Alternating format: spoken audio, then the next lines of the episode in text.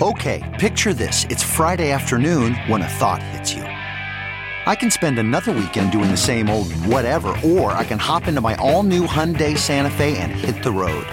With available HTRAC, all wheel drive, and three row seating, my whole family can head deep into the wild. Conquer the weekend in the all new Hyundai Santa Fe.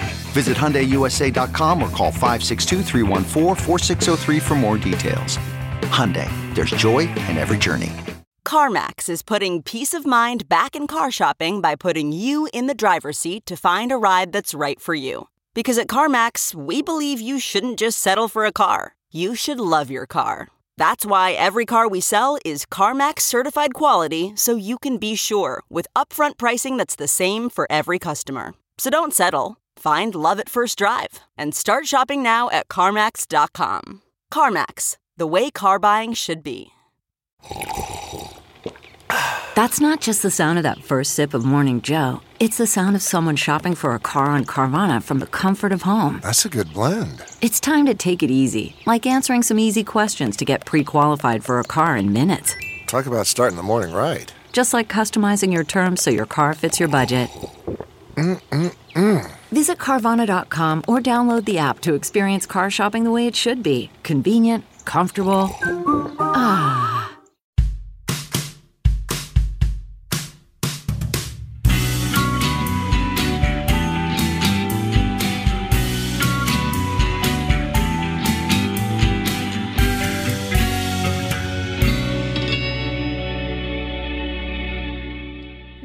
Everybody? Welcome to another episode of True Crime and Cocktails Unsolved Mysteries Edition. My name is Lauren Ash. How's everybody feeling? As always, I am joined by my intrepid co host, my sister, my cousin, the love of my life, Christy Oxborough. How you feeling?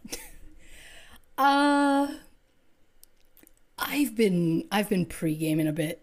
Um we, Out of the gate. We're uh we're recording this a little like just like a little later than we normally do. Yes. Yes. Um and that time difference I think is killing us cuz now we're 2 hours apart. So finding time to uh connect gets difficult, but I was like, "You know what? I've got a little bit of time." And I don't normally like when I have a little bit of time, I'm like, "Okay, I'll research this or whatever, but I've already researched for this one. So I'm like, well, what am I going to do? And the answer is I'm going to get tipsy with my husband while we watch Carmen Sandiego reruns.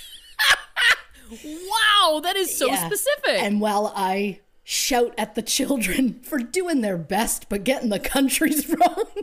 I don't know, but it's also me shouting answers that are not correct. So right. it was a, Isn't it, was it a treat. also?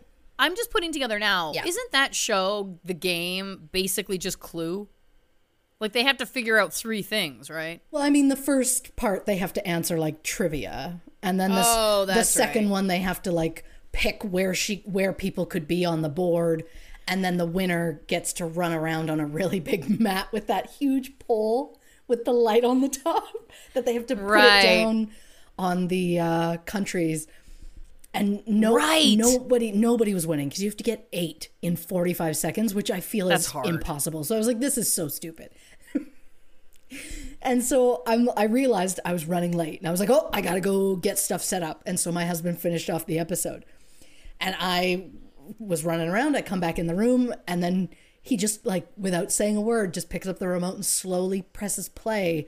And I look and there's like so many seconds left and this girl has 6. And I was like, did he do this back so that I could see this girl win? And I was like, is she going to win? He goes, "Oh, I don't know." like he didn't know.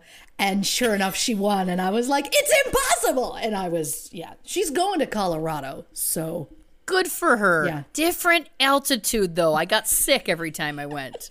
they're, Different altitude. they're only allowed Beautiful. uh, to pick North America.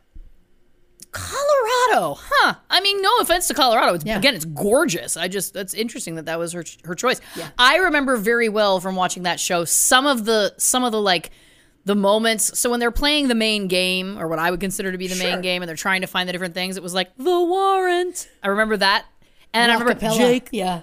Jake the Snake. I remember Yes. that too. Yeah. Yeah. There was an a cappella group. That's right. Oh man. Yeah.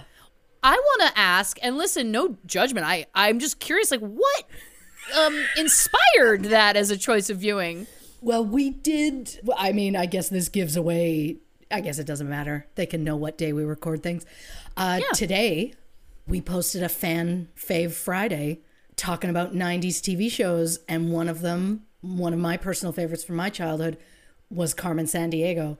And I got to talking about it with my husband, and I made the comment about, like, God, what I would love to rewatch some of that because I lived for it.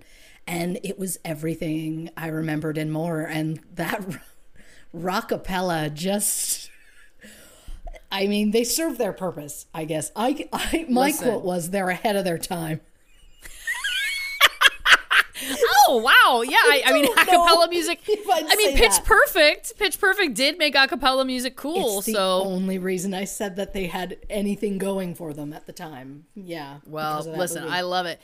Now, if anyone listening to this podcast was a contestant on Where in the World is Carmen Sandiego, or if you are a member of Rockapella, please email us theories at truecrimeandcocktails.com. We'd love to hear about your experience on the show. Oh my god! Especially if you're the bass guy, because my favorite is the bow. Like, Oh, yeah, yeah. My favorite is that guy, just because Well- it's amazing. Speaking of bass guys, uh, we have a very exciting update Beautiful. for everyone. So, if you listen to our last episode of the show, which of course was based on Hope Whispers, the Dateline mystery, uh, the special episode we did, uh, Christy and I spoke about an experience we had in Toronto in the early 2000s, uh, where there was a a band that we saw play, and the bass player from said band uh, was a gentleman uh, who went by Stone. And we had an interaction where basically, you know, we hung out with him and he was very interested in Christy, almost as interested as he was in getting his hands on some codeine, which felt like, again, such a b- bizarre specific. But we were talking and we were, I was talking about, like, look, you know, you're a researcher. Can we find out if, if Stone is still alive, if he's still playing music, etc.? And the, the point is, is Christy has an update. So this is like Unsolved Mysteries update, Yeah. right? Yeah. And what's the update? Well, this is me eating crow. His legal name is Stone. Oh my god, like Stone Phillips. Now I'm thinking more and more that Stone I- Phillips it must be his given name. I could not find anywhere that it said his name wasn't Stone. wow. Uh, the thing is, Okay. I took the CD. I found like, because I still have the CD, which when I opened it, I realized he had signed it for me and called me Squiggle Buns. but the best part is is that for, well, first of all, squiggle buns. Yeah. But, but the best part is is that he misspelled squiggle. So it says squigile buns. Which feels like a different feels like a different thing. That's why you don't mess with codeine. Yeah, absolutely. Yeah. Okay, so you've located Stone. Stone is his I given have. name. I have. Yeah. what did you find out? He he was the bass player because we went back and forth. Was he bass or guitar? You were right. Right. He was a bass player. He played Okay. for that band from January of 2000 to December 2004. So we oh, caught him Oh, wow. right in a sweet spot in the middle. He graduated high school in 1989. Wowzer. Okay, so, so he was, he was a little bit older than us. which is important to note again because he was hardcore hitting on Christie, like Yes. big time. Yes. I mean, to be fair, Yeah. I was legal age at the time. Sure, but and there to- would have again, been- to be fair, nothing happened. But I mean, it's for the best that nothing happened. But I'm like looking back at this, I'm like, ah, I can't believe I denied him this little ginger snap. Yeah, you're. You know what? Absolutely, it was his loss. It was totally his loss. Look, I know it's hard to tell now, but when I was like 19, 20, watch out. First I- of all, I had how- red hair, uh, obviously, my whole life, and I hated it as a child. Hated it. There were so few redheads, and we would get teased for having red hair because it was just like a ridiculous, like, okay, clown. And so I wanted to dye my hair black, but my mother would never let me. And then I hit 19, and suddenly red hair became like, how you doing? And uh, I never wanted to dye my hair after that. Well, I'll tell you again. I've referenced it many times on this podcast, Yeah. and yes, I have witnessed it in person. It is, it is a, it's an amazing thing to watch. But first of all, how dare you say that? You, I'm sure you can't tell now because listen, you still got it going, and whether you want to oh, admit it or not, are. it's true. You were too kind. It, I listen. I speak the truth. So okay, so he graduated high school and did you say 1989? I did. I did. So he was probably about he was like 11 years older than you around. yeah. Wow. Okay. So this, man in his 30s was hard hitting on a girl who had basically just turned 20. Okay. Good to know. Yeah. Keep moving. Yeah. mhm. Uh, he was a bass player and songwriter for multiple bands. Okay. He's currently a bass player for a band. Do I mention his band? I don't know. Do we want people to know who he is? I mean, if people did a deep dive like you did, I think they could probably find him. They could probably find him. You know what? I'm just gonna skip it over. They unless they send me a hat, I'm not saying their name. Okay. Sure. I don't want to. um, he's a co-host of a radio show. Oh. Uh, he's married. He has kids. He appears to be relatively sober, good. and he has. Tr- they have traveled a lot as a family in the last Sure. few months, like Wow. Okay. Universal Studios, Disneyland, all of that. But I'm going to say this: always in a mask. Hmm. He's not the. T- I never thought he would be in a mask, but good for him. Good for his family. sure. Uh, I was looking through photos and I was like, oh, I don't know if that's him for sure. And then I saw one photo of him holding the bass and the way he was holding it and the way his hands were positioned. I was like, boom. I was da- back at the Hard Rock in that concert. I was like, I could see it. I was like, that. those are his hands. And I was like, why do I remember what his hands look like? well, you remembered what your buns looked like. So Very squigile. squiggle buns. Yeah. Wow. Okay, this Yeah. is impressive. So this is a fair amount of information. So Yeah. I, you know what, uh, and I want to say I feel bad because in the last episode I was like, who knows what he's doing. It's nice to hear that he seems to be living a very good life and that he is Yeah. still playing music. I think that's great. And there does not appear to be any legal issues that I could find. So well, I mean, at least he was, you know, as as far as we knew, he was only dipping into the legal drugs, i.e., the codeine. True. So that's And- good. And maybe he did have a bad back. Sure, I- It's just an interesting choice. But totally. again, he was just looking for a relief, and this painkiller said no.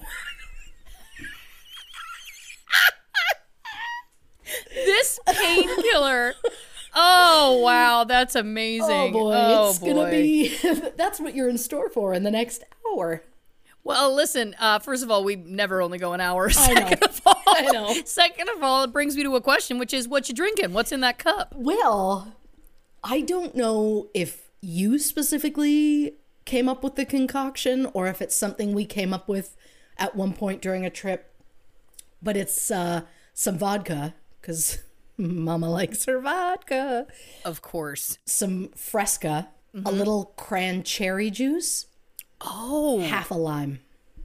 and It's it's delicious. how how much does it taste like a Bay? Not close, and I say that because I started with a Bay. Listen, I love that. Like, a, a The one- during Carmen Sandiego. Everybody course. does it. Um, absolutely. Uh, I worked a little bit late tonight, which is why we are uh, we, we were behind. So what I like is that that get, that's giving you the chance to get onto your second drink, which I think is very Yeah. good. I am into the again the, the lime high noons. I didn't have a chance to go shopping this week. I've had a bit of a bear of a week. So what's nice about that is, is I've got this one. I got three right here, chilling in the ice bucket. Right here, so So buckle in, listeners, because this is going to be this one might get sloppy. Uh, Yeah. They could probably we're count on it. sorry we're sorry and you're welcome is the point now listen we were talking of course about stone about this whole thing Yeah. because after last week's episode that's when you reminded me about squagile buns which we had forgotten to mention and i'm so glad that we got it in there Yeah. but it also reminded me and this is this is again on theme with what we've been talking about we went to a boxcar racer concert on that same trip Yeah. and Boxcar Racer, for those who don't know, was it was Tom and Travis from Blink 182, right? Mark wasn't I in this so. one. Right. Yeah. So they were Blink 182 if you're a fan or, or if you're not, uh, you know, they they've been in a bunch of different bands. Like they all kind of like shuffle around and this was this latest incarnation. And so we decided to go. The Used was opening for them, which is the first time we experienced The Used, which we both became big fans of that band. yeah. I accosted Bert McCracken. This is before that they were famous, and I, yeah, I really, I really went for it. Anyway, okay, so we're in the crowd and we meet somebody. Long story short, he informs us his name is Mike, and he is from Buffalo. I don't know how that came up, but it also should be noted that Buffalo isn't super far from Toronto. But it's a bit of a drive for somebody wanting to go to a concert. I mean, I feel like it would probably be a couple of hours. But listen, Mike from Buffalo was there, and he was not interested in that band. He was interested in a very young Christy Oxborough. And I don't remember very much. I just I just remember his mm. like intense interest in you and Yeah. that I think you gave him my landline number. Do you remember that? If I did, I wouldn't have done it without your permission. Right. No, no, I think you have my permission, but, But- I do feel like you gave him that number. That seems right. I remember he was blonde. He was blonde. Yeah. That's about as much as I remember. The fact that this and Stone and the guy driving over multiple lanes of traffic to come over and talk to me, the fact that that all happened in one trip and I'm coming from a small town and going to this larger town, like, as a woman, that was probably the be- the best trip uh, on record. You know, Listen, I mean, again, did you were well. you- like you were the bowling pin, and or you were the bowling ball, and they were just the pins you were knocking down. I think that we did give him the number because if I remember correctly, at some point in the days that followed, there was a voicemail on my on my phone, and I believe it was like, "Hi, it's Mike from Buffalo." Look. I feel like he like that was how he would introduce himself, and then we started doing this bit where it's like, "Hey, Christy, Mike from Buffalo's on the line. You want to take this call?" the, and the, the bit, the full bit was us like doing a radio show. That's right. Because it was like, and we've got Mike from Buffalo on the line. I mean, again, the amount of times we basically played this, Yeah. like played podcasts before we knew what podcasts were. and that's yeah. what's really amazing about it. Again, when we start to think about all of Yeah. the times that we basically were doing interview shows and talk shows, uh, you know, it was all like very bizarre foreshadowing. If this was a Charles Dickens novel, you know, it, we, we it would by now the reader would be like, "Get them on the podcast. We get it. You foreshadowed this forever for Yeah. 30 years." Yeah. Anyway, long story short, too late. My point is, if you are Mike from Buffalo, if that was you and you remember this, uh, Stone, if you're listening, who knows? We got squiggle buns here, and we'd uh, we'd love to hear from you. So email us theories at truecrimeandcocktails. Love to reconnect. Yeah. We'd love to reconnect. Yeah. Yeah. Uh, you know, about that trip, uh, we mentioned this last time that we went and saw Eight Mile. Yes. I was looking up dates because I wanted to confirm that we had the right, that we'd given the right information. Th- that concert would have been November 7th. Okay. Eight Mile released theatrically November 8th. I think it's feasible we were there opening night. we went and saw it twice. We napped before a ten, I think a, a 10 or 11 p.m. show. Yep. And my favorite thing, it's honestly my favorite experience I've ever had in a theater, ever, and probably will never be topped, was for those of you familiar with Eight Mile, and I hope it's a lot of you because Too. Me too. I was obsessed with that movie because I was in love with Eminem at the time because Blanche. She's just owning it now. Yep. mhm. We went and saw it. We're sitting there. They have their rap battle, and people got to their feet to applaud. And I was so in shock. I just didn't know what was happening. I was like, you know, this is a movie, right? And We're not, the best one, right? battle. We're not at a rap battle. Like, yeah. Yeah, like they were they were treating it like it was live, and it was the most amazing experience I've ever had. What I like fantastic. is that you know, you know, you the small town gal come to the Yeah. big city in Toronto, get hit on by countless men, and then watch people have a very theatrical experience in a movie theater. I really Yeah. threw you in the deep end on that trip. You did. It was great. That also was probably the one the trip where we were supposed to blow up the air mattress before we went out, but we're like, ah, we'll do it when we get back. But we were so hammered when we got back. Yeah. that we couldn't blow it up, so I just I just slept on the like flat air mattress. And I know what you're all thinking, like, Lauren, why didn't you let her sleep in the bed with you? The answer is I had a twin bed. I had a tiny bed. Now, in retrospect, I should have given you the bed. So that's on me. Oh no. That's on me. No. I it, the fact that we like I crawled in and just laid down. Oh god, nobody's standing up and applauding that. I'll tell you that. Well, I should have, and I'm remiss. Uh, I would be remiss if I didn't reminisce about this. Again, I'm still working on that. Look, if they're if Salt-N-Pepa is looking about getting together again, Yeah. maybe they need to add a scotch of cinnamon. Well, careful, or I'm going to add you, Ginger. You know what I mean? Come on, listen. I don't know what's We're a whole spice rack. We're a spice rack, which I love. yeah, yeah. Oh, shoot. Well, listen, let's get into the episode. Of course, in this episode, we're going to be talking about the Unsolved Mysteries episode, Stolen Kids. Stolen Kids is the episode. Just a real bright, Oh boy. real, a real pick me up. A real pick me up. But, Yeah. um, wow. I got to say, watching these new ones, because this was the last of the new ones. Yes. And I, you know, we were so excited, obviously, that we had started this podcast and there was a new set of them coming out. And that was so much fun. And, and you know, we binged them in one day so that we could figure out what we wanted to talk about, et cetera, first. And, and I, I mean, I mean, if, dear listeners, you think it's a coincidence that we've left this one till last, uh, I think it's safe to say there's a reason, which is it was a hard watch. I, I personally found that one very difficult to watch. I don't know about you. yeah. As a mother. Here we go. Here we go. Uh, I mean, oh my God. I mean, I would like to think as a human, it was just difficult to watch. Yeah.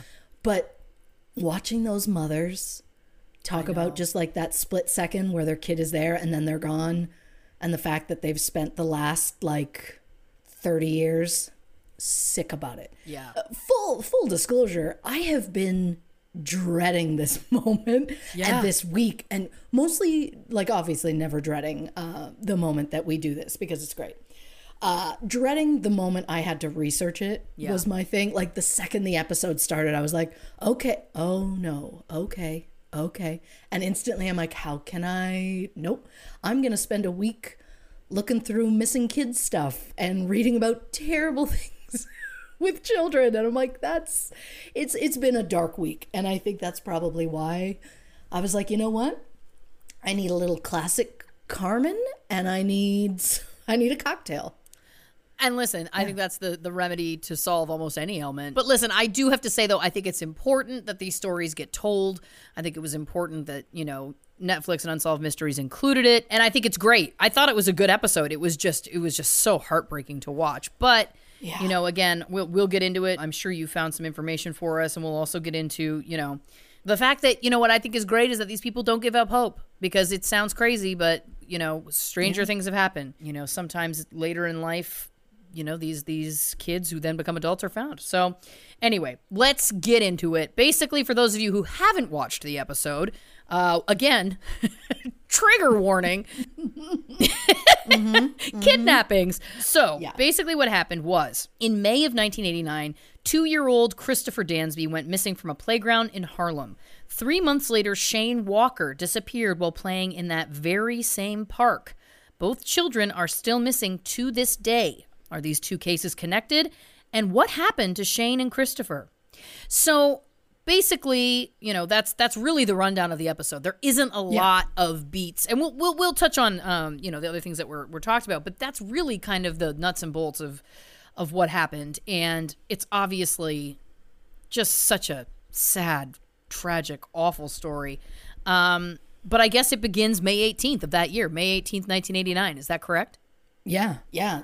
So this is, of course, first of all, we're going to talk about Christopher Dansby, which was the first of these two children to go missing, and his mom, Allison, Yes. right? She talks about how she had gone, was going to a store, left Christopher with her mother, and then explain what exactly happened.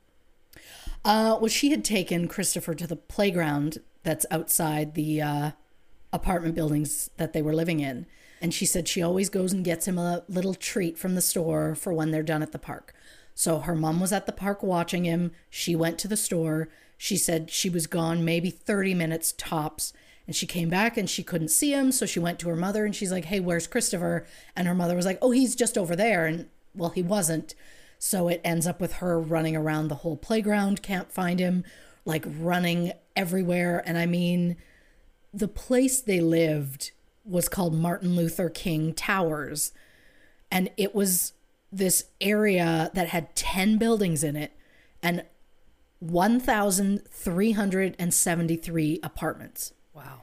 So when police came to help look for him and like start canvassing apartments, like trying to do that in a timely manner is not going to help. Right. Because we know like once a kid is missing, you got to get on finding them immediately. Yeah. The search block for him was 24 or the search radius was 24 blocks. And this apartment playground that they were at was about 3 blocks north of the north end of Central Park Okay. and like Central Park is two and a half miles long, half a mile wide. It's got like woods to it, it's got lawns, it's got seven different bodies of water throughout it. So it's like once you get so far, like they had, they brought in tracking dogs to follow his scent. It got as far as the edge of the park and then went, couldn't find him anymore. So who knows? He could have been in a vehicle, he could have Right. gone further into the park. We don't know. They did search um, as best they could throughout the park and all of that. But I mean, spoiler not only is this episode depressing, I didn't find them. and and how can I really like Yes. Yes. I'm not going to be able to find the end of this story, which is unfortunate, but I do like and bless the hearts of those mothers for keeping that hope. Yeah. I would like to think I would be the same, but it's just like, how does that not destroy you? You know? So I just, Now, I had a question, and I don't know if you know the Yeah. answer to this, but Allison obviously again had left Christopher with her mother, yeah. and the mother was was interviewed in the episode as well, I believe, wasn't she? I don't think so. I thought she was.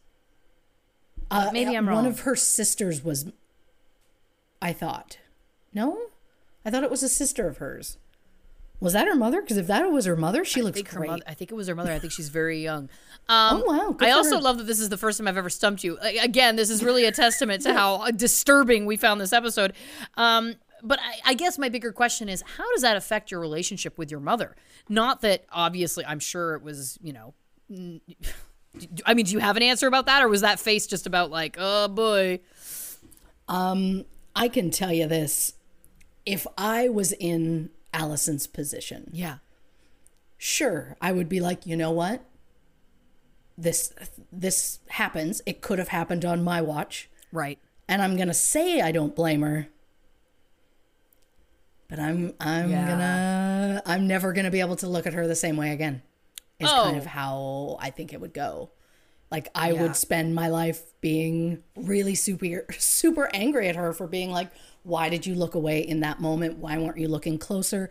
And who knows? She could have maybe looked away for like a split second Right. because that's Yeah. all it takes. And the thing is, no matter how angry she is, you know that this woman is never, no one's going to be more angry at this woman than this woman probably is. And it probably like eats her up that Yeah. she was any part of it. So, Yeah. Oh, yeah. and I mean, it's not her fault. I don't blame her in any way because whatever happened to him wasn't her. right. So Yeah. I just, I mean, it's a, it's a shitty situation. it really is. And I'm sure it did not help any relationship that they would have had. Yeah. Um, no, that's a good point. What were the other details? I mean, I feel like all I remember was that the police kind of did do a search, but then it's questionable, like how hard did they search? How well did they search? Again, I don't know if there was any sort of racial bias. This was 1989. It was obviously a predominantly black area at that time. You know, I- that was kind of my concern as I was watching this was like, are they really trying? Um, you know, are they really, I are they exhausting everything? Sure. Great question. I mean, they did get, they had helicopters out, they did canvas um, all of these buildings. They, uh, went through the lake. They took divers to the lake that was the closest right uh, inside of Central Park there. Um, the dogs that led them to that street. But it's like, I'm, I don't know how much there would be like cameras in and around that area Right. at that point. So I'm guessing it's like a once the once the dogs don't have a trail, then they're like, well, I don't know what to do. So I think Right. I don't know if they necessarily like didn't try enough. I think it was just like a well, what are our options really? Right. Cuz New York is massive. It is. It definitely is. Even just like that small area he was in is just like anybody could just go missing. I'm actually like I looked into like if any other kids had gone missing from this particular uh, set of buildings because this building is like it's like almost like a three block square, more like almost I guess more of a rectangle, but it's like a huge thing and then these 10 massive buildings that are like 14 floors high each and like there's trees everywhere. And so it's like it could so somebody could get so easily lost in there. Right. i'm shocked that more children hadn't gone missing from that area and especially being so close to central park and Yeah. then like a few blocks the other way there's uh, a river whose name i can't think of. I don't know. It's near manhattan or something. Again i new york is not my thing. I don't really get it.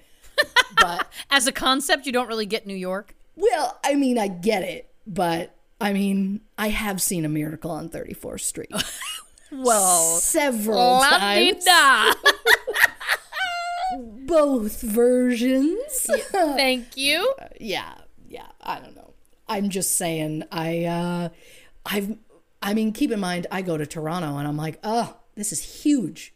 Yeah. And I'm overwhelmed. So I can't imagine how I would feel in New York. God, I'd fucking clean up there. You would. You really would. Also, I just want to point out that when you have come to visit me here in LA, when we get on the freeways, she has been known to close her eyes because she's like, it's terrifying. Which I get. It is terrifying on these freeways, Yeah. but it is adorable. Yeah, I will. I mean, I get. I have gotten more and more nervous and more and more anxious about everything.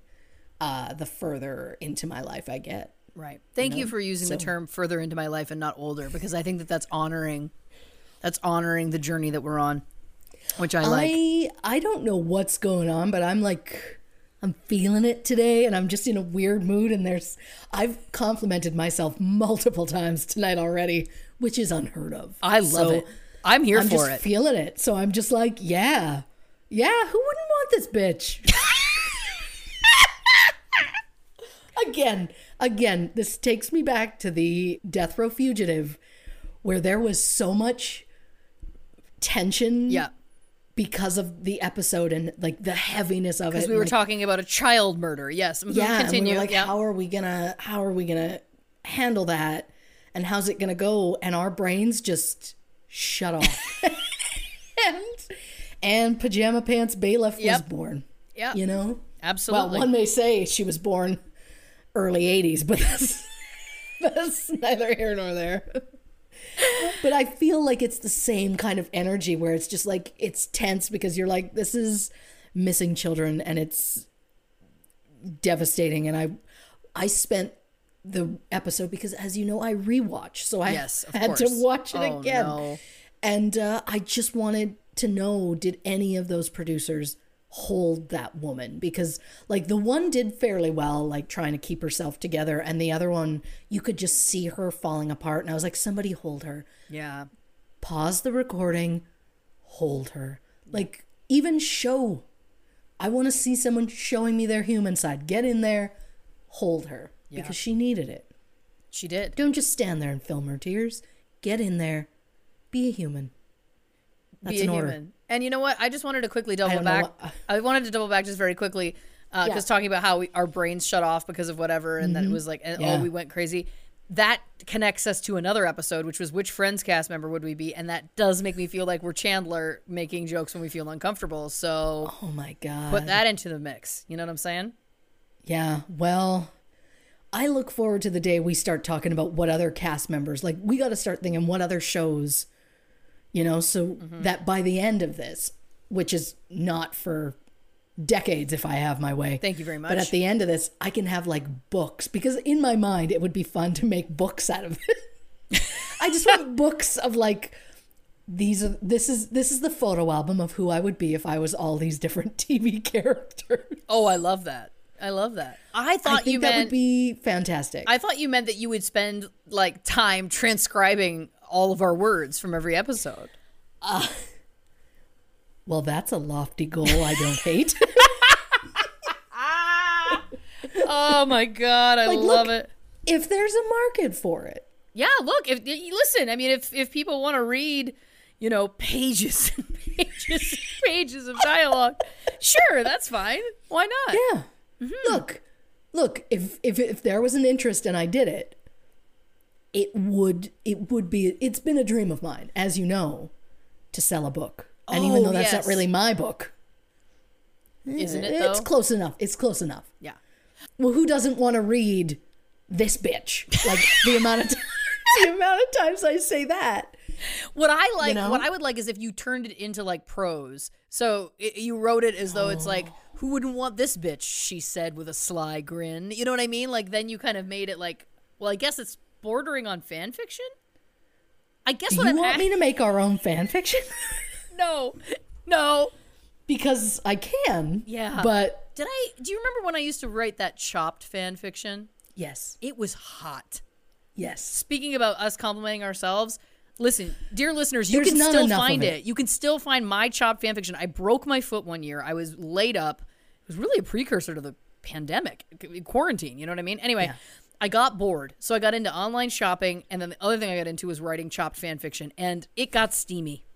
It got steamy. If you're not a fan of Chopped, it is of course a cooking competition show on the Food Network, and it's a whole it's a barrel of laughs. I will say my my sweet boyfriend, I was trying to get him to watch it, and he was being very nice, but I could tell that maybe maybe he wasn't that into it. And I was but but Mm-hmm. The this one basket's not for everyone. yeah, I- he opens his basket, it's empty. Anyway, I um, Yeah. So then I put it on. Let me tell you a little something. Took him about three minutes, and he was hooked, and I could not have been happier. He also recently revealed to me we watched Hamilton, his idea, because he'd never seen it. He didn't care for it. And I was like, but at the time, he told me that he liked it. And then I was like, it's very sweet that you were trying to save my feelings. But then also, like, you don't have to like Hamilton. Like, I'm okay with that. I've never seen it. I know. Mm-hmm. Listen. I know. I should, and I know that. But I'm also worried because is this going to be a plot and rap battles again? Like, I don't know how this. Listen, here's the thing. Here's don't what I will say, and I say this with love, but I do. And listen, I loved it. I loved the the Disney Plus filmed version, but I do think that it does like for me. Part of it was like being there and experiencing it live. I do feel like it kind of loses a little bit personally. Again, that's no shade to Hamilton. I love it so much. I also this is not a name drop. I was at a, a an event in New York a couple of years ago, and Lin Manuel Miranda showed up randomly and someone was like, "Oh, I'll introduce you," and I was like, "Don't do it." And they were like, "No, no, come on, it's fine, I know him." And I was like, "This is bad." And they walked over, and, they, and they, he was like, "They were like, hey, Lin, this is Lauren Ash. She's from Superstore." And he goes, "Oh, of course, you're great on that show." And I went, "Huh," and just stared, just stared at him. And then I was like, "It's mm-hmm. nice to meet you." What I wanted to say is, "Your music changed my life." what I wanted to say is I had an emotional reaction to everything you've written.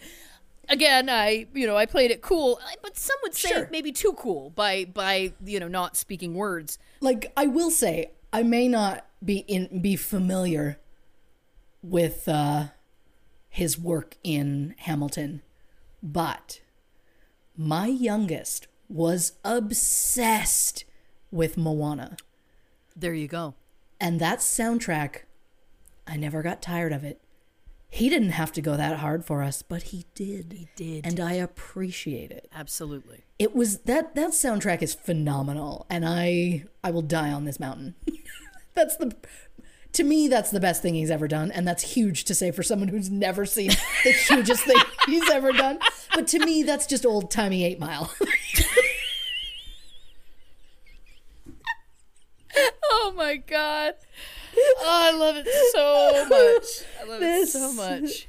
Anyway, back to the stolen kids. Um, oh god. okay, so the Yep, co- the yep. cops look for Christopher again. They Yeah. it, it does sound like they did exhaust a lot of things, but again, this was 1989. We didn't necessarily have the same technology we have now, unfortunately. Right. So then, I guess we're cutting forward to August 10th of the same year, Yes. 1989, and Yeah. again, it's a, it, the park is crowded once again, which I that was something that stood out to me in the episode. That I guess maybe it wasn't huge news. Like it, it surprised me that Christopher had been taken from the park, and that Yeah. months later it was still packed. You know, I guess for me it would be like if I ever heard any sort of tale of a child being taken, I would definitely be like, "We're not going to that one." But again, I don't know. Well, I just thought it was like um, I guess part of me was like, was it kind of like you know, kind of brushed aside in the news? Was that something that had gone on potentially? I don't know. Well, the mother of the second kid, Shane, in this August part, she made a comment of she had never heard about Christopher going missing. She'd never heard of Christopher. And she lived, obviously, like, again, there's almost 1,400 apartments, so they're not going to hear about everybody. But you would think, again, police were supposed to canvass everywhere. So you think she would have heard about it. If not personally, she would have heard from neighbors or anybody who lives in there in that area that she knows of that it's like, "Oh my god, did you hear that this kid went missing?" Right. That is interesting. So I'm me. guessing a lot of people just didn't know about it and that's why that's where they went and they said it was also like really hot Right. and who knows, I doubt there's air conditioning in most of those apartments, so And apartments get hot, man. Wow. yeah, so take the kids outside. The closest place you have is that playground. So, Yeah. yeah. So August 10th, 1989, Shane, his mother is Rosa.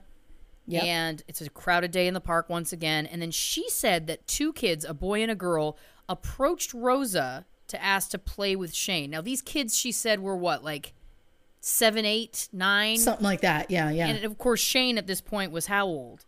Uh, 19 months. 19 months. So it's a little Yeah. bit weird. Like, I get it. Like, I know that kids at, at you know, 8, 9, 10, I think really love little babies and, and toddlers and Yeah. stuff like that. So I can see there being that kind of interest. Like, oh, I want to play with that cute little kid. But she did say that she she said no to these kids, right?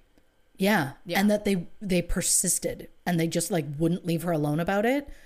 And it's like, sure, maybe they were like, it's a cute kid, I want to play with him. But it's like, but if the park was crowded, what are the odds of there being another kid you could have gone to play with? Right. So I I mean that's a red flag to me that these kids purposely came over and just wouldn't leave her alone until she said, "Yeah, okay, you can play with him." Because I I, I again, I am not blaming this mother. She has done nothing wrong. Of course. Um I just I don't think I would say, "Yes, my kid can go play with you" because you're strangers to me and he's so little that I would just be like, "He I'm not going to have him go with a stranger." Yeah. So, I'm good. Uh, but he went with these kids Right. and she looked away and she looks back and she can't see them anywhere. Then suddenly she sees these two kids again and she approaches them and she's like, Well, where's Shane? And they're like, Oh, yeah, he went over there somewhere. And that was it. And suddenly Shane can't be found. Police have to be called. They still haven't found him. The police talked to these kids and it just seemed oh, they were just kids at the park and they knew nothing else. And it's like, I don't buy that for a second. No. I truly believe that somebody wanted these kids, and in this case, they used other kids to go get them, to lure these kids out to a place, to a vehicle, to something, because it's weird to have these kids push and push, and as the mother being like, "No, I don't. I'm we're good," and then just keep pushing them until you finally get the kid. There's just something not right about that. It does feel know? not right. And it also feels like, you know, they talk about, you know, I remember, you know, street proofing when you're a little kid. They talk about like tactics that people will use. So, for example, if you're, say, a 10 year old kid, it could be like, hey, my dog's missing. Can you help me find him? Like, that was always one that I remember being, you know what I mean? And, Yeah. But that's for an older child. If we're talking about a toddler here, we're talking about a 19 year, a 19 month old. It is, it does strike me as being an interesting tactic to get other kids of yours or, or whoever to to lure the child that does feel like it's a much easier play than of course an adult trying to lure that child and you know from a parent it does feel Yeah. like it would be a you know a very dark um but arguably like brilliant uh, in their nefarious Oh, brilliance It is, you know it is definitely the smarter move because Yeah. mostly small children are going to be afraid of someone that's like taller or like an adult they don't know or something. So you get someone less. I can't even think of the word. You get somebody that's less intimidating, I guess, and what's more, inti- what's less intimidating than like a child. yeah. And to them it's like a playmate. So who knows? But it's like the odds that this that these kids come over and then suddenly the kid's just never seen again. And the fact that they were really really pushing to play with him where it's like what are you going to get out of playing with this kid? You have no idea who this kid is. Yeah. so it's just it's weird to me and i i would like to see the footage of their interrogation i know they didn't get interrogated they just asked them a couple of questions yeah but I'd be uh, and where are their that parents lamp on. yeah where are their parents in all of this who were their Yeah, parents you I know don't know.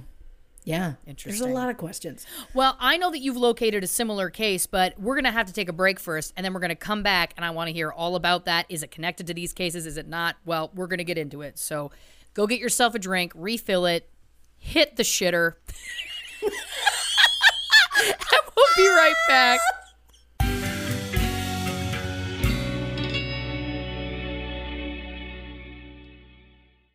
What's up, everybody? This is Lauren Ash, and I hope you are enjoying this episode of True Crime and Cocktails Unsolved Mysteries Edition. A couple of quick reminders. If you're looking for any of the visuals Christy mentions in this or any of our episodes of the podcast, make sure to follow us at True Crime and Cocktails on Instagram. There, she posts a case file with all the relevant visuals for each episode of the show. If that's not enough for you, you want a little bit more, go to our website, truecrimeandcocktails.com. There, Christy posts extensive virtual case files. This is literally everything she finds in her research. It's a treasure trove of deep dives, and it's all there for your enjoyment. Also on the website, you can find our full unedited Zoom episodes of the show if you'd like to watch rather than listen. And make sure to give us a follow on Facebook at True Crime and Cocktails, Twitter at Not Detectives, and the most important piece of information if you like the show, please, wherever you listen to it, give us a nice rating. Go on to Apple, leave us a nice review. I know it sounds like a silly cliche, but the truth is, it really goes a long way in this crazy podcast world, and your support means the world to us. But enough about all that. Get yourself another drink, sit back, and enjoy the rest of the show. Welcome back, everyone, to True Crime and Cocktails Unsolved Mysteries Edition. We are discussing, of course, Stolen Kids, the episode of Unsolved Mysteries, uh, the, the final one of this new batch of Unsolved Mysteries episodes. So that's also exciting for us. Now, of course, we're talking about two children that went missing, and you found a similar case. Is that correct? Yeah, I mean, by similar, I mean a boy who went missing in the same year, very, very young. His name is Andre Bryant. He's still missing to this day as well, which is another thing. This is in March of 1989. Uh, his mother, Monique, was about 25. She's walking with her three young children in Brooklyn. So it's like a little bit away from where they were in Harlem, but not that far. I think it's like less than 12 miles away. And so his mother's walking with her three kids. She's approached by two women. These women, they start talking. One of them asks if she can hold Andre, who is about a month old at this point. Then they convince that Monique and her children should just go shopping with them. So she goes shopping with them. They buy her an outfit. She goes home that night and tells her husband, like, they bought me these clothes. Uh, I think they used a stolen credit card. I'm going shopping again with them tomorrow. So the next day, uh, Monique is supposed to go with these women, and the women call and they're like, make sure you bring Andre with you because we really want to go, we really want to hang out with him and with you and whatever. And so she's like, great. So she has her mother, I believe, hang out and babysit her uh, older children. And she takes this one month old baby with her. And the last time Monique or Andre is seen is getting into this vehicle with these women at 2 p.m. Uh, the next morning, Monique's body is found in uh, woods near Brook near the Bronx, uh, about 20 miles away. Um, she'd been struck in the head and then strangled, and Andre has never been found since. Wow. So when you go on like a missing kids website, they do have this case linked to Shane and Christopher because I mean they were very young children, they were boys, they were all three were African American, so it's like maybe who knows like the fact that they all went missing within months of each other in 1989 is crazy. I don't believe this one is probably the same people in any way. I mean, yes, they were all boys and all of that, but Andre was it was such violent it was so violent compared to the other two. The other two, they just like snuck in and ninjaed those kids out, right? Like it was so Yeah. quiet, no one noticed a thing. Or if they noticed, they didn't say. Whereas this, they pushed and pushed until they like killed her, which Well, I mean- the only the only thing I would offer to that, Yeah. I hear you absolutely. And listen, I I may be getting ahead of myself here, but if this was a situation, even if if whether it was that they were maybe wanting to to take this baby as one of their own or if it was you know taking this baby to to sell to a family like a like an underground adoption Mm-hmm. situation I would guess that the younger the baby, the the more money you would probably get because True. if someone's adopting a child. So is it you know is it enough money to kill for? I mean that's I mean that's a that's an objective question, Sure. a subjective question. But it, it does it is strike me that he was again so young that he Oh, was only yeah. a month old and that it did kind of end in this grisly way. I mean, it's it's it's it's got to be difficult unless you're frequenting or working in a hospital. It's got to probably be difficult to take a infant of that young an age. Is all I'm saying. Oh, so Oh, yeah. I, I guess for me, I'm like, well, I mean, you know, but it, it's a hard to come by, you know. Um, age, I would think, um, which again is all of this is just so horrifying to talk about. Yep. It's, it's making my making my stomach turn. To be honest with you, it's why we turn Just into uh, Miss Chanandler Bong. because Yep, when we're uncomfortable, right. when we're uncomfortable, we go with the jokes, and suddenly know what the else clown rolls in. Nice. that's what else we do. Again, the fact that that's not that's not our uh, specific Law and Order dun dun. You know, like That's the sound of a can. yeah, that feels like Or a champagne cork popping. oh, I would like that. That would be nice. I also love that I didn't think about it until earlier when my phone went off with a text, but my text tone has been the Law and Order dun dun for like the last eight years.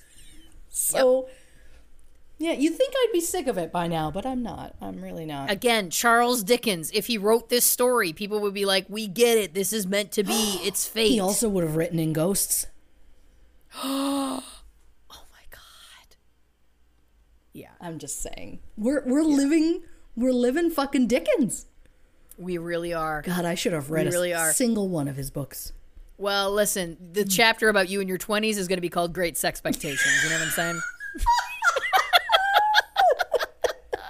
She knew what she had and how to use it. yep, she did. Absolutely. Meanwhile, I'm just like Miss Havisham, just sitting off to the side in a dirty old wedding gown. Look, I think I've transitioned into that. Listen, it's a good place to be. It's a good place to be. She Other seemed than, happy. you know, the jiltedness. Yeah, she seemed happy overall, sure.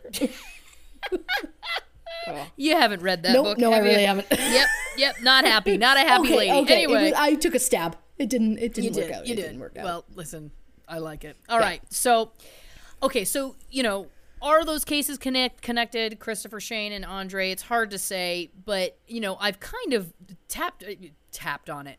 I've I've kind of tiptoed around it. Now, I my question for you is: Yeah. Do you know anything about the potential of some sort of black market adoption ring you know was that something that that existed at that time i mean it's also possible that it could have and we would never know but Sure. i'm curious if if you knew anything about that well, I want you to hold on to your hat because I know a fuckload. wow Again, Wow. I apologize. Occasionally, like an occasional f bomb or a curse, sure, But what is this sailor I've brought with me today? Ahoy, matey! I uh, I'm out of control. I love it. So, I mean, yes, is, is are the three connected specifically? Who knows? I feel like the two, Christopher and Shane, absolutely are. Uh, mainly because they're the same. They were taken from the same playground, but also something that caught my eye watching the episode and didn't sit well with me. They were both taken on a Thursday. Oh. Isn't that weirdly specific? Like, what are the odds? Yes. it was it was hot and crowded and it just so happened to be a thursday both of those days you can't tell me it was like somebody's day off or that was their day being in that area or however that works i'm also completely convinced it has something to do with a black market adoption ring there are two i mean i there are i'm sure a lot and i can't really think about it but we'd also don't have the time to go into like probably the disgusting amount that there are but there are two in particular that I found that are of note. One being Child Haven of northeastern Pennsylvania. So this started in 1984. It was founded by Lawrence and Harriet Lauer with the help of their lawyer and rabbi, Seymour Fenichel, Fenichel, something like that. Okay. We're just going to call him Seymour so it's less painful for me. yeah. So they would lure pregnant women who were willing to potentially sell their babies. They'd meet with them in parking lots or like an elevator at a hospital to oh take the baby. They put ads in newspapers looking for pregnant women. They often intimidated women into giving up their babies. Their reach was about 21 states and even into parts of Canada. Their operate over their operation, they handled about 20 to 40 adoptions a year. Wow, that seems high. It does, yeah. Uh, the mothers were paid about two thousand uh, dollars. Some claim that they were given more.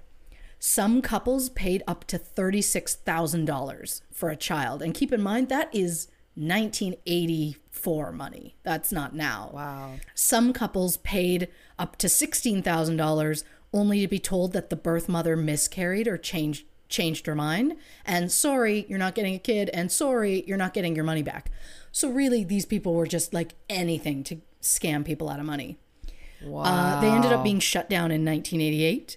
The police found out about them because a set of parents that paid money and got nothing complained, which that is got to take balls to be like, by the way, I was trying to illegally purchase a child right. and they screwed me out of my, I- like, I'm willing to go to the police and be like, hey, get these guys. Well, it worked and they got shut down. So these three, plus Seymour's daughter, were indicted on 144 counts of child trafficking, falsifying birth records, grand larceny, conspiracy, fraud, perjury, and making false statements. Here's where it gets real fun. oh God. They avoided trial by pleading guilty. They took a plea deal that allowed them no jail time. For all of those crimes. Wow. Uh, Seymour, who was the rabbi slash lawyer, which is a show I would watch the hell out of, but that's not the point. Can I be his bailiff? Nope, nope. Let's let's keep on track, Christy. Um, he was sentenced to five years probation and two thousand hours of community service in 1990, and then he died in 1994. So he never wow. really. Uh, none of them really had any sort of. There was no comeuppance. You know, like there was nothing, and it's really kind of frustrating. In 2010, a Facebook group was started in an attempt to locate all of the children involved to try and help them to find their birth parents. One such girl, her, like, I found that this particular place was started in 1984, but apparently they had been starting working. They they were like dipping their toe in the uh, steal a child and sell it to somebody else kind of waters earlier because in 1977 uh, this woman gave birth to a baby uh, they she was only 18 at the time She was terrified. She wasn't married. She didn't know what she was going to do with her life. So they convinced her, We're going to take your baby. We're going to give you money. You'll be fine. Well, this child has grown up uh, to be a woman named Sarah. These she ended up getting in contact with her birth mother, who ended up actually staying with this girl's biological father. So, and they have four other daughters. So this girl who grew up grew up an only child now suddenly has four sisters. And she said there isn't even need for a DNA test, which I'm sure they did anyway. But she said they look just like me. She's like, it's the first time in my whole life I've ever seen anybody like me. And this is from like 1977, and they didn't meet till like the 2010s. So wow. they were apart for that long, and then they found her. So I mean, wild. again, there's that tiny glimmer of hope, right? So Yeah, I feel like you never this know. is like the. I mean, obviously there are a lot of stories that don't end this way, but the fact that there are some at all, that's Yeah. gotta say something, right? Absolutely. And listen, it's such a unfortunate scenario and, and chain of events and all of the above. And I'm sure it's a very kind of nuanced uh, situation for that family. But yeah, wow, that must be a truly unbelievable uh, discovery, especially at that point in your life, which is great. Okay, so that was the first one you said you, had you had found. You said there was another one. Yeah, well, buckle up, True Crew, because this one is the worst. Oh, no. I'm, I'm sure there's worse ones, but I can't. I can't think Sure. about it. No, no. I, and I think, Yeah. listen, we're providing, you know, a good amount of information and then we can, you know, just not, not provide, provide Yeah. more. Uh, and I'm just going to preface this with saying if I'm going to call this woman who ran this particular one a bitch, I'm not saying it in the fun way where I'm like, this bitch. Like, that's like fun and playful, and I'm saying it about myself, and that's fine. When I'm calling her a bitch, it's in the negative way. Uh, because this woman was a horrifying human being. So there's this. There was. Well, we'll get into the name of it later. Uh, so there's this woman named Georgia Tann. She wanted to be a judge like her father, but her father forbade it. Uh, so she went into social work because it was one of the few socially acceptable positions for a woman of her esteemed background. So she went to work in Mississippi, but was fired for inappropriately removing children from impoverished homes without cause. So now this is like, this is also going way the fuck back. So in 1929, she started the Tennessee Children's Home Society.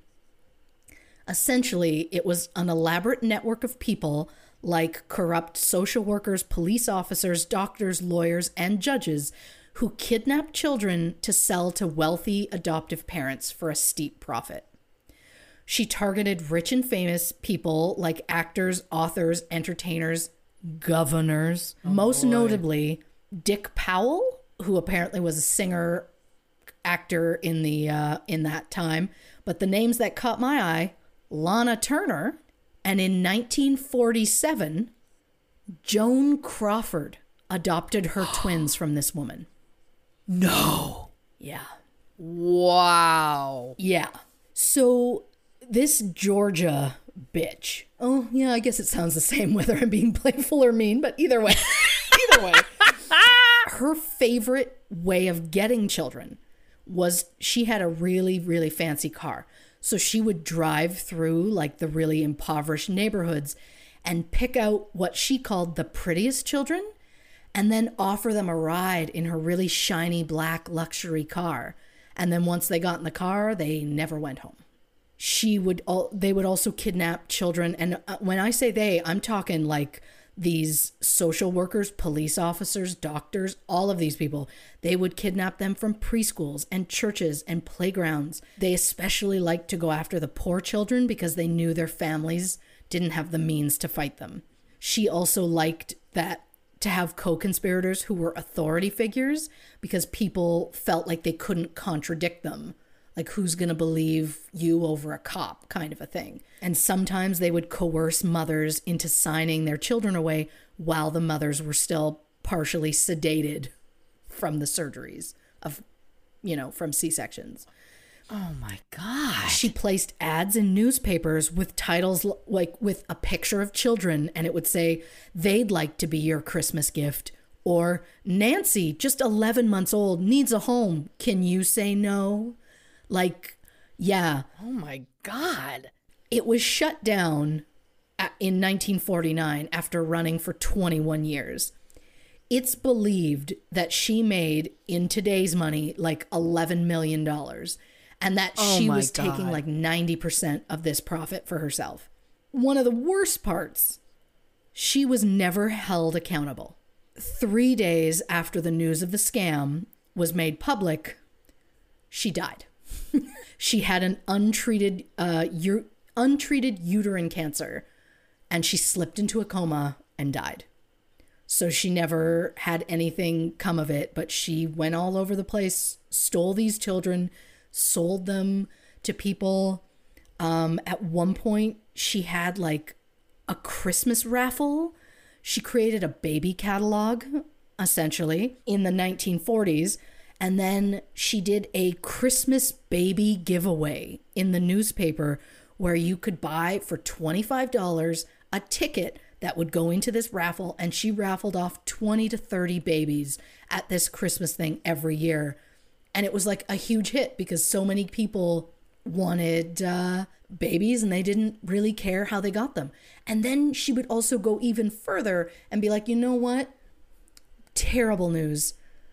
The parents of that baby, they actually want the baby back. But you know what? If you pay this steep legal fee, we'll make it go away. So, like, this woman was awful. This woman is a demon. Like that's 100%. not human. It also just I can't even really think about the fact that she never had anything come of it, right? yeah. So one of the children in this situation, there was a NASCAR driver uh, named Jean Tapia. Him and his wife Francine had a baby in September of 1942. Well, this Georgia woman and her people kidnapped this baby from the hospital. So they never even got to see the baby. It was like baby whisked away from them. We need to do some tests. We're going to check on the baby. They don't think anything of it, and the baby is gone. 47 years later, in 1990, they finally got to meet their son. Wow. They actually got to go face to face with him. I'm not 100% on details of how they found him, but it all came out once this woman uh, admitted everything that she'd done and people knew what was going on. And so people just started like realizing we got to like look for these children, we got to look for these parents. And somehow they got put in touch with each other and obviously did tests to make sure that he was their son and he they met him their son for the first time when he was 47 years old wow which is devastating but at the same time like i can't even imagine like yeah. who who knew that they would ever get that chance but like 47 years felt uh, crazy to me It does feel crazy. And you know, listen, you talk about, you know, adoption, which I think is a, you know, legal legal consensual adoption. I think is a beautiful thing. Yeah. I think there's a lot of children that need homes and I think that it's, you know, a, a beautiful thing. And of course, you hear those stories about adopted children who eventually reconnect with their birth families and usually there's, you know, reason and and all of those kinds of things. But this, I mean, the idea that it's like this child was just kidnapped, was just taken, and that that's the reason. It, it wasn't like, you know, you had you had willfully given the child up because of your circumstance. Right. You know that that of course is still emotional. Don't get me wrong, but the idea of forty seven years later finding your child who had been taken shortly after birth. Yeah. I mean, that's intense. I mean, it feels like a movie. yeah yeah it is Yeah. like it's Wow. it's a lot again it's it's it's been a week i mean there's the national center for missing and exploited children and they maintain this extensive database of m- all the missing children who are reported missing if if a child has been reported missing and haven't that case isn't closed or they have not been found they're going to be on there they have a staff of four artists whose sole job is to create digitally enhanced age progression photos. The show did have some age progression photos. As of December 3rd, 2020, 251 kids are still missing in New York alone. Like the numbers of missing kids, I can't really think too much about it. However, due to this age progression technology and the uh, internet becoming as huge as it is, and the creation of the Amber Alert system, the recovery rate of missing children has increased from 62%, which is what it was in like 1984 when this started, to 97% now. Wow. So That's amazing. That feels fantastic. Obviously, 100 would be ideal, but Of course, but that is very hopeful. but that is very hopeful. Yes, that is definitely the right direction. And one of these kids that was found, this was the was mentioned on the episode in August of 1987. A baby named Carlina White was kidnapped from a hospital in Harlem. She was only 19 days old. She was running a fever. Her parents were worried. They took her to the hospital. A woman dressed as a nurse was like, I'll take her. I'll be right back. She never came back. Years later, 24 years later, while trying to apply for college, Carlina finds out her social insurance number is fake and that her mother had abducted her when she was a baby. So in So the woman who had posed as a nurse yes, took this took this child and raised her as her own. yes. Apparently, she had mis- recently uh, miscarried and just mentally wasn't handling it, and just I mean, I can't even imagine. And she just dressed like a nurse, went and found a baby, and was like, "Perfect, this one will do." They literally handed her the baby because she, she's a nurse. What else do you do? Uh, Right. so in 2011, this girl who was born Carlina White, who is now Nedra Nance, was reunited with her birth parents after 24 years. Wow. So I mean, that's something, right? I mean, and that's uh, oh absolutely and i think that those are the stories obviously that are that are amazing in all of this is is that you know wow the fact that she she managed unfortunately it took that long but but it's amazing that she did eventually get to connect with them now my question when i heard that story in the episode Yeah. was i wonder what kind of childhood and life she had with that mother because you know i'm gonna do it. I'm gonna pass judgment. She's taken a child. Oh, she's yeah. cha- she's taken a baby for her own you know wants. Yes. and that is awful. And so that doesn't necessarily strike me as somebody who would be a great mother. Uh, now i don't know if people are going to come at me about that but i would say if you steal a baby i'm saying my, i'm skeptical. I'm skeptical the there child, okay? you're done. Yeah. Yes, exactly. Bring her into my court. I got some Yeah. things to say. But you know what I mean? Like I'm just curious because the I don't know why my hearing that story um my heart was breaking for a million reasons. Sure. But one of them was that I was like, wow, I wonder what that life was like. My hope upon hopes is that this was a woman who went through a troubled time, did something that was terrible, but was a great mom. That is my hope beyond hope. Sure. That this, you know, taken child had a good life because, you know, the idea again that somebody who maybe is, um, you know, acts in that way again, I think that's pretty extreme. Now, I- are we going to get letters from listeners that are like, "You're being too mean"? I hope not, because again, I'm I'm speaking, I'm using the fact that she dressed as a nurse and then stole people's baby as as a. I think that's a Yeah. fair thing to judge, don't you? That's a Well, fair thing I to mean, judge. I feel like the word that comes to mind for me is desperate. Yes. She was desperate for a child. She wanted to, you know, have that experience and it just wasn't working for her. And she was devastated by the recent loss of her child. And she just couldn't think of another thing to do than to bring another child in. And what's a safer way than having a child that's already here and you don't have to worry about a pregnancy or whatever. Again, I don't condone what she did.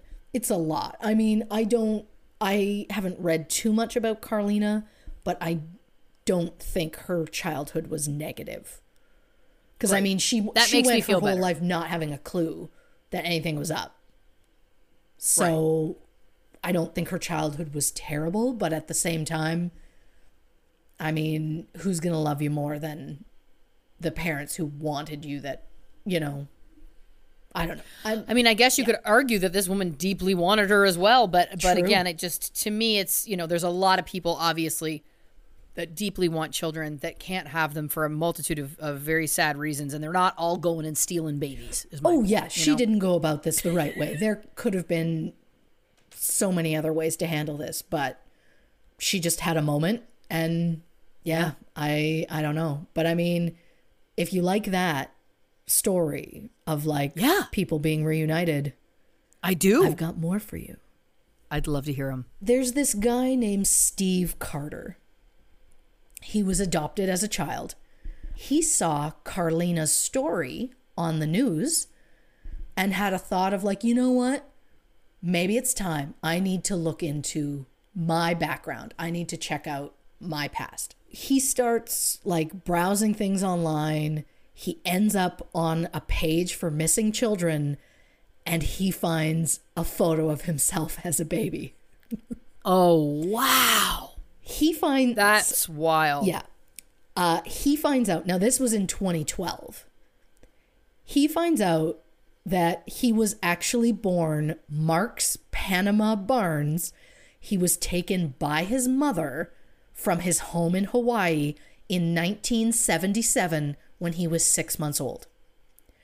She changed their names, and shortly after, she was admitted to a psychiatric hospital, and then she was discharged and she took off. So he was left in the system and was adopted out by a lovely family, and he grew up to have a great childhood and all of that. But 35 years after going missing, he was finally able to find out who he was and and meet his dad. So again, so this was his biological mother Yes. that took him, and Yes. wow. Because, so he met his father. Yeah, because the, mo- the biological mother has not been seen since.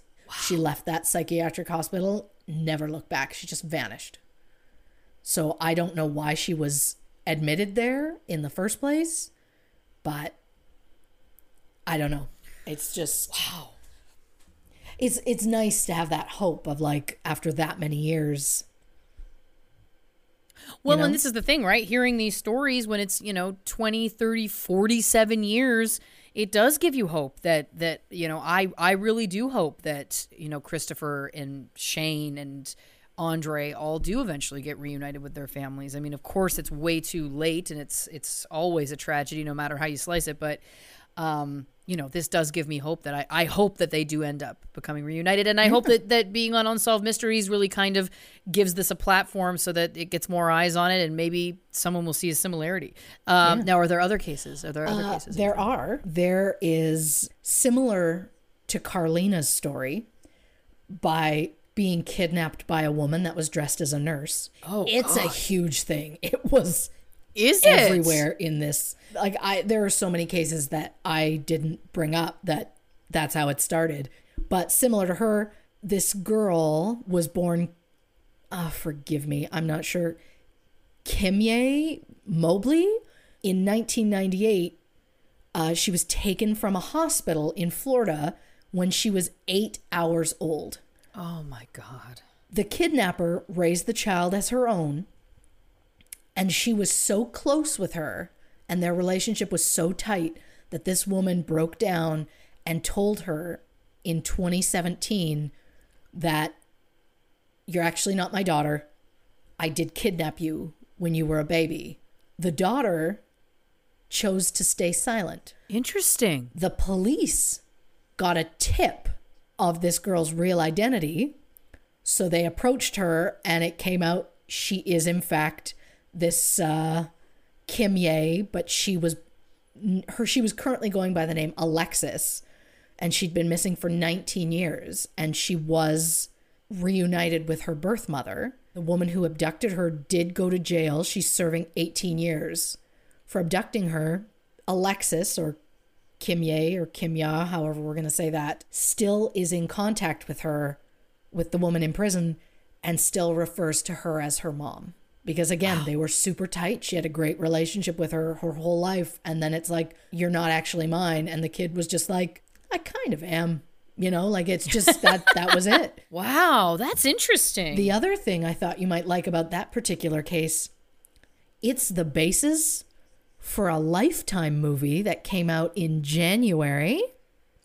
Ah. Yeah. What's it called? Stolen by My Mother. The Kimye Kimya Mobley story.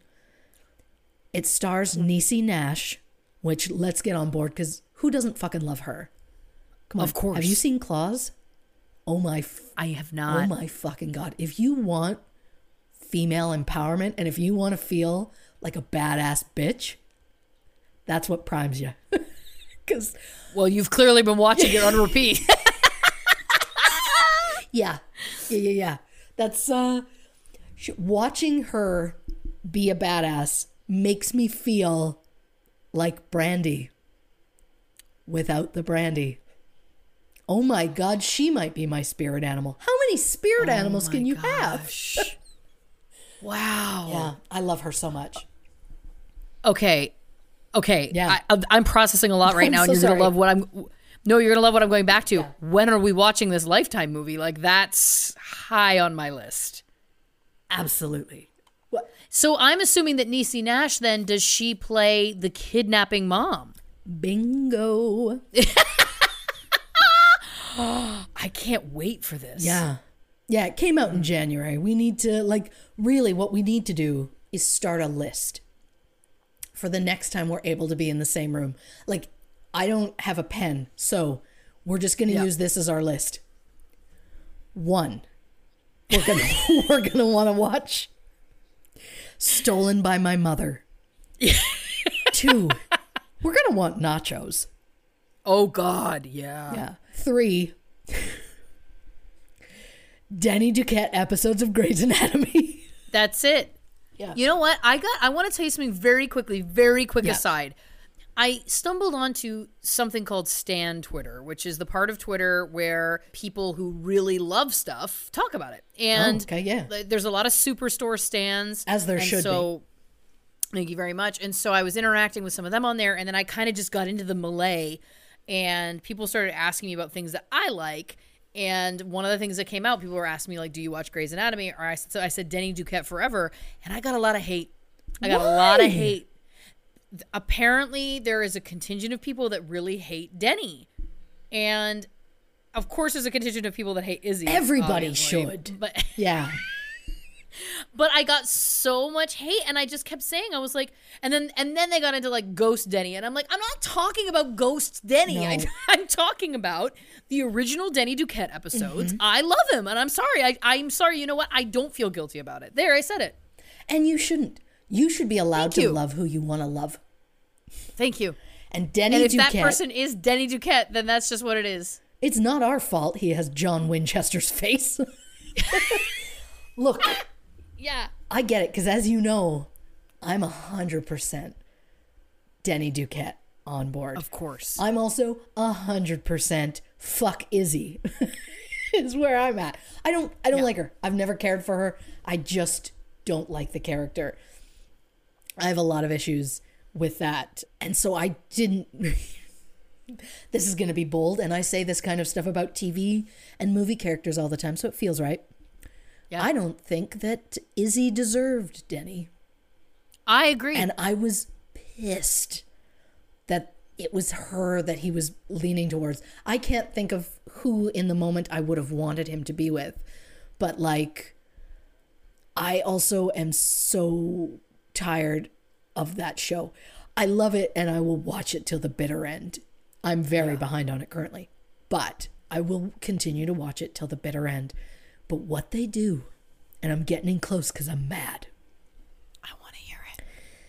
they bring in a character that I love. And they make me love them more than I thought humanly possible. And then I love them again. And then they're fucking dead. And then they take you like this and they take just the littlest shiv and they just jam it in your kidneys. They jam it in there. I know.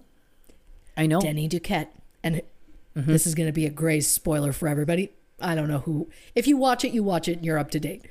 Uh, Denny Duquette. Says the woman who just said, I'm not up to date. Uh, Denny Duquette, Yep. George, Yeah. And the character, I can't think of what was his name? Scott Foley? Oh. Yeah. Teddy's husband. Yep. Nope. And uh I mean obviously both the McSteamy McDreamy.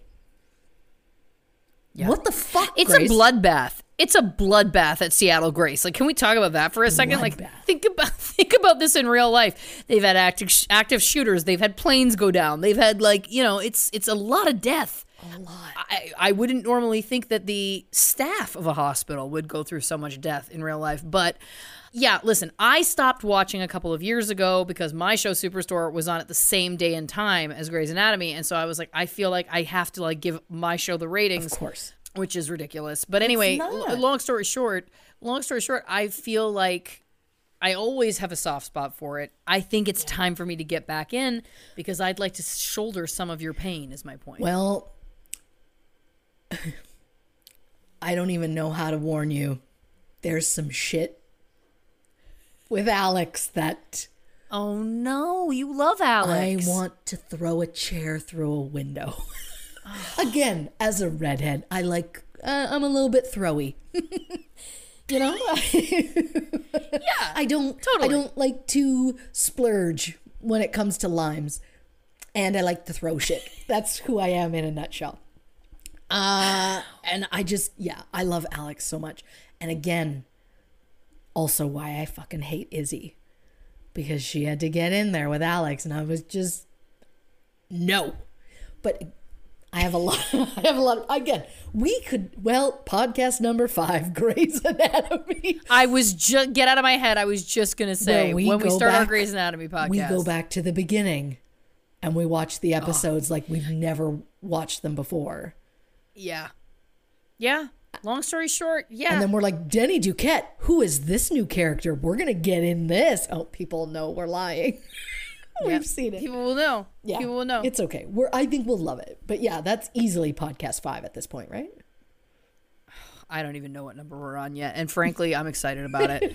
Um, all right, we got to wrap things up. Yeah. So, is there anything else you wanted to hit on? Any other stories or anything that you did, you uncovered you wanted to share? I mean, there were a couple others that had gone missing. One was missing for 19 years, another was missing for 13 years. Most most seem to be like they were taken by some sort of family member. One was taken by his paternal grandparents because they got in disagreement with the child's parents. And so they kidnapped him, took him to another state, changed all their names, but left his birthday and his social insurance number. So when the police started looking into it years later, they found someone with the same birth date, same social insurance number, who conveniently looked a lot like the age progressed photo that they had of this child. Turns out it is him. And that was, he'd been missing for 19 years. There was another kid, he was applying for college in 2015 his uh, social insurance number didn't match his name, and his school counselor's like, "It's okay, we'll figure this out." Well, that poor counselor found out more than he bargained for because this child was missing. Oh, Uh, they found out that he had been taken by his biological father uh, when he was five years old, 13 years before that. wow. And of course, because these kids are raised so lovingly by these people, they're just like, I don't want anything bad to happen to them because they took me. And it's like, I understand that. But at the same time, it's like, do you have any idea what they put the parent through? The other parent who didn't take the child? Or, you know, like, I just, Right. I don't know. And again, it's not on the kids. I'm not blaming the kids. This is not their fault. No. So I have a kind of weird one Okay. in Chicago in 1964, a baby was taken. His name is Paul Fronczak. He was taken by a woman dressed as a nurse. Again, keeps coming up. This prompted an intense nationwide search. It generated worldwide headlines, but There was just no leads. Two years go by. It's 1966. A toddler is found abandoned in New Jersey.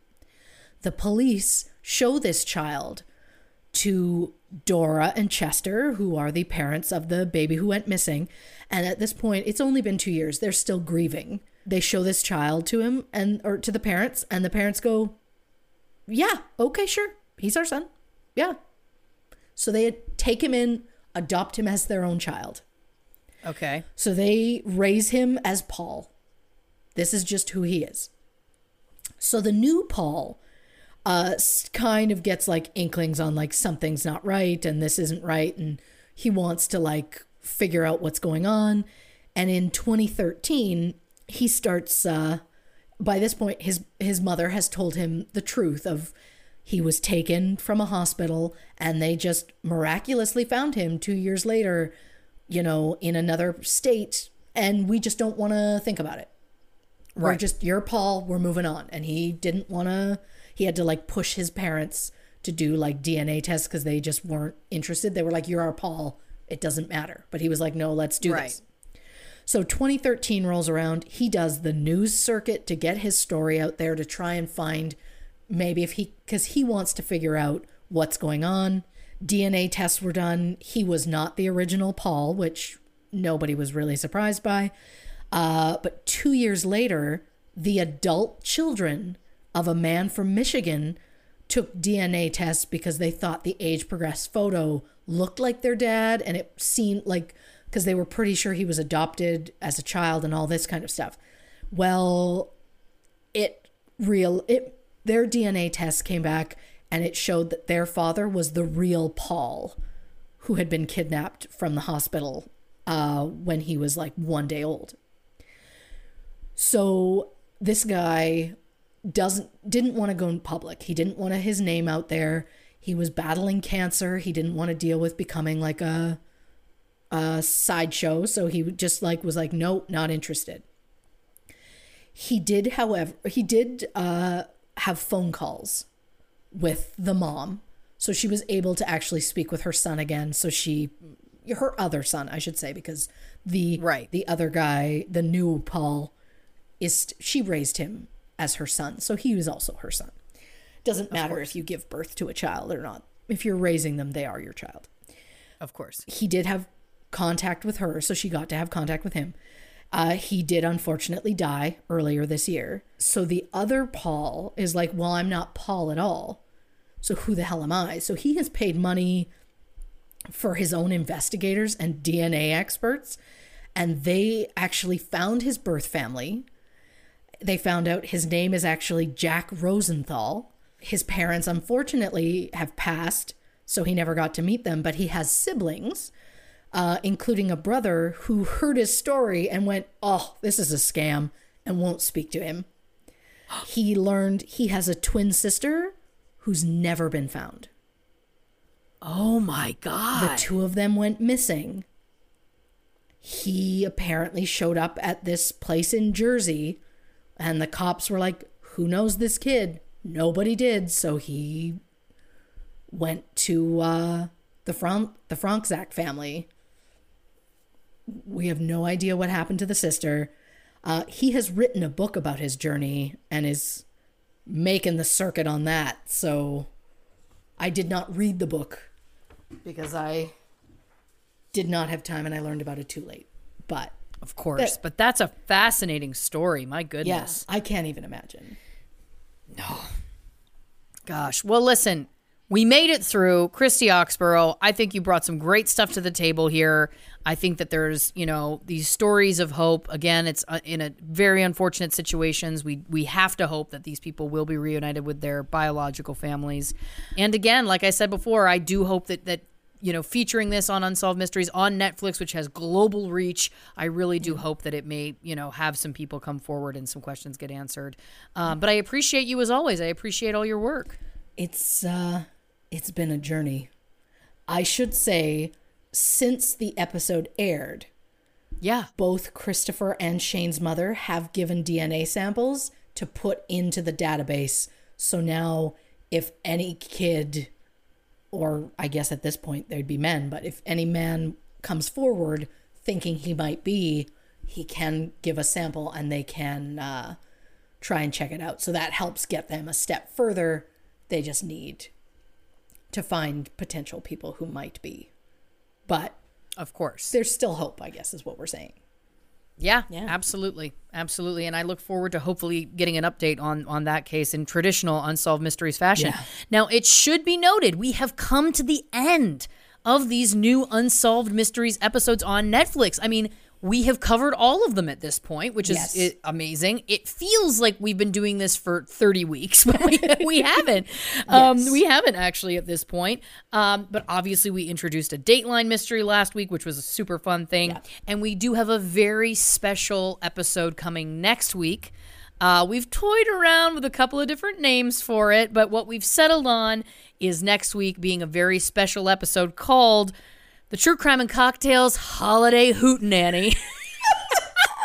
And what does that involve, you may wonder? Well, we don't know yet. It's basically just our shenanigans. We thought it would be nice to kind of wrap up, you know, the holiday season, not wrap up the holiday season, but, you know, com- kind of wrap up all of these Unsolved Mysteries episodes with a fun holiday episode. Now, it also should be noted we do have fan theory episodes coming. Yes. So if you have a theory about this case, about any case that we have covered thus far, all of these new unsolved mysteries, the Dateline mystery, please email us theories at truecrimeandcocktails.com because we are going to do at least one, if not two, depending on how many theories we get and depending how long you know they go we are going to do those featuring your theories and we want to hear them because we know that you have them. If you didn't you probably wouldn't listen to the show. So that's coming up too. So a lot of exciting things. And then i know what everybody's thinking. People are panicking. We got asked this from day one.